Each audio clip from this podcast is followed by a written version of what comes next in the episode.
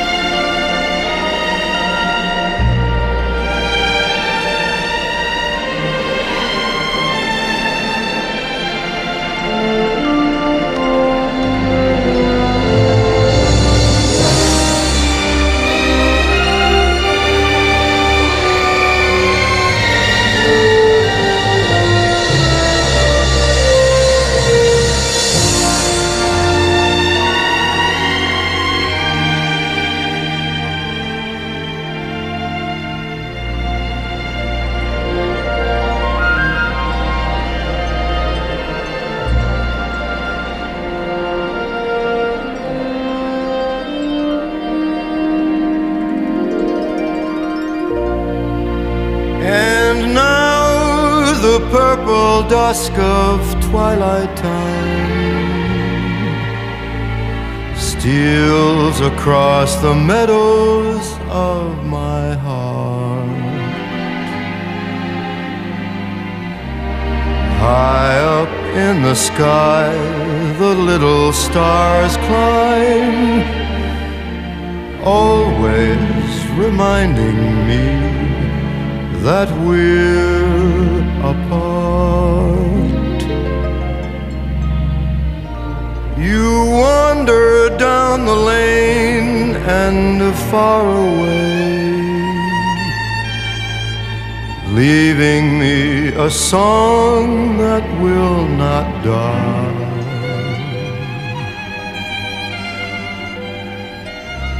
Love is now the stardust of yesterday,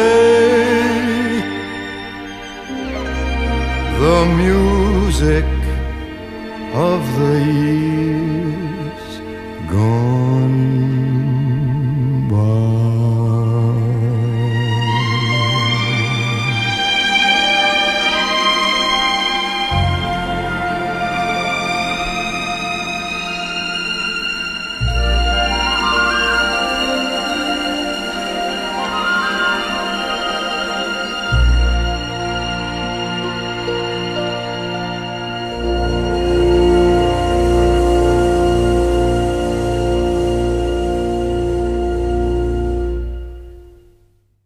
Just so majestic. Wow. Towering. Gives me chills. A word about the iconic cover of this album, Sinatra and Strings. A light and shadow study of Sinatra, framed tight, microphone in hand, singing a torch song. Very evocative. The last of the great Sinatra arrangers, Don Costa has been called the Puccini of pop. His arrangements are seething with melody, Sinatra and Strings contains one immaculate Don Costa arrangement after the other. The album is easily the best work Don Costa ever did for Sinatra, and you can make the argument it is Sinatra's greatest ballad album. It has remained one of Sinatra's most critically acclaimed works. Sinatra and Strings is simply transcendent. Don Costa was born June 10, 1925, in Boston to an Italian American family. As a youngster, he took up guitar and in the late 1940s moved to New York City and set about writing musical arrangements. In 1956, he began a long-time association with Steve Lawrence and Eydie Gormé, providing arrangements for their recordings.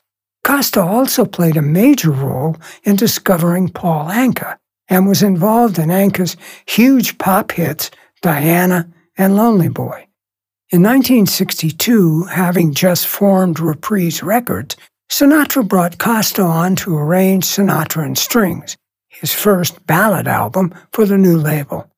Later in the decade, Sinatra would call on Costa to score two of his most enduring classics, My Way and the iconic New York, New York. At the way too young age of 57, Don Costa suffered a heart attack and passed away in January of 1983 in New York City.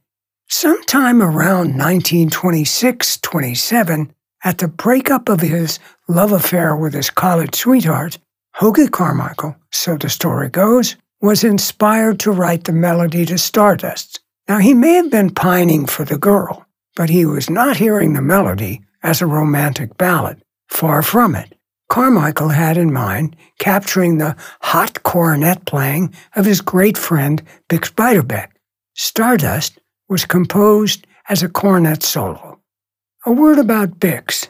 In the summer of 1931, the great cornetist died of alcoholism at the age of 28, giving rise to one of the great legends of jazz. Carmichael lived on but spent the rest of his life trying to live up to Bix's genius. By 1929, Stardust was regularly being performed at Harlem's Cotton Club, when in 1930, Isham Jones's instrumental recording made it popular on the radio. The wonderful lyric to Stardust was added in 1929 by Mitchell Parish. Parrish wrote the song using Carmichael's account of how he was inspired to compose the melody, which explains the reference to Indiana University's spooning wall beside a garden wall. But the big breakthrough occurred in 1940 when RCA Victor released a recording of Stardust by Tommy Dorsey featuring Frank Sinatra. And that, along with a very popular recording by Artie Shaw, turned Stardust into a standard. Sinatra's 1940 recording of Stardust with the Tommy Dorsey Orchestra set the standard for exactly how Stardust should be performed as a memory centered, romantic ballad delivered at a slow tempo. It's a wonderful recording. Sinatra shares the vocal with Jo Stafford and the Pied Pipers. They start off singing together, and the harmony on the opening, Sometimes I Wonder, is simply delicious. The Pied Pipers drop out, and Sinatra delivers an out of this world dreaming of a song. And oh boy, his phrasing as he sails above the pipers singing, You Were in My Arms, is simply beautiful, as is Dorsey's trombone solo. A video of Sinatra singing Stardust from 1943 is available on the internet. Wonderful stuff. One of the most important American musical works of the 20th century, Stardust is the most recorded song of all time. It's been translated into 40 languages. It was inducted into the Grammy Hall of Fame in 1995 and added to the National Recording Registry in 2004. The song has been featured in numerous films, including My Favorite Year, Goodfellas, Sleepless in Seattle, A Star is Born, and Casino. Woody Allen made Stardust Memories in 1980 with a heavy reliance on Louis Armstrong's record of the song. Recorded by artists as diverse as Michael Bublé, Bob Dylan, Ringo Starr, Pat Boone, Rod Stewart, and oh so many more. Not to mention the many jazz greats John Coltrane, Lester Young, Django Reinhardt, Coleman Hawkins, Erroll Garner, and others who recorded the song. But a couple of recorded versions deserve to be pointed out. In 1957, Nat King Cole made a superb pop standard recording of Stardust with one of Gordon Jenkins' finest arrangements. Just a classic. In 1978, Willie Nelson recorded a remarkably expressive version as the title track of his album of pop standards, about which one reviewer said, People who have never heard of Artie Shaw or Tommy Dorsey or even composer Hoagy Carmichael know Stardust thanks to Willie Nelson. Indeed. But nobody has ever interpreted Stardust the way Sinatra did on that 1961 record of Just the Verse. Well, that's all for now. Thanks for listening. I'm Michael Finnenbach. I hope you'll join me next time on Sinatra Matters. Until then.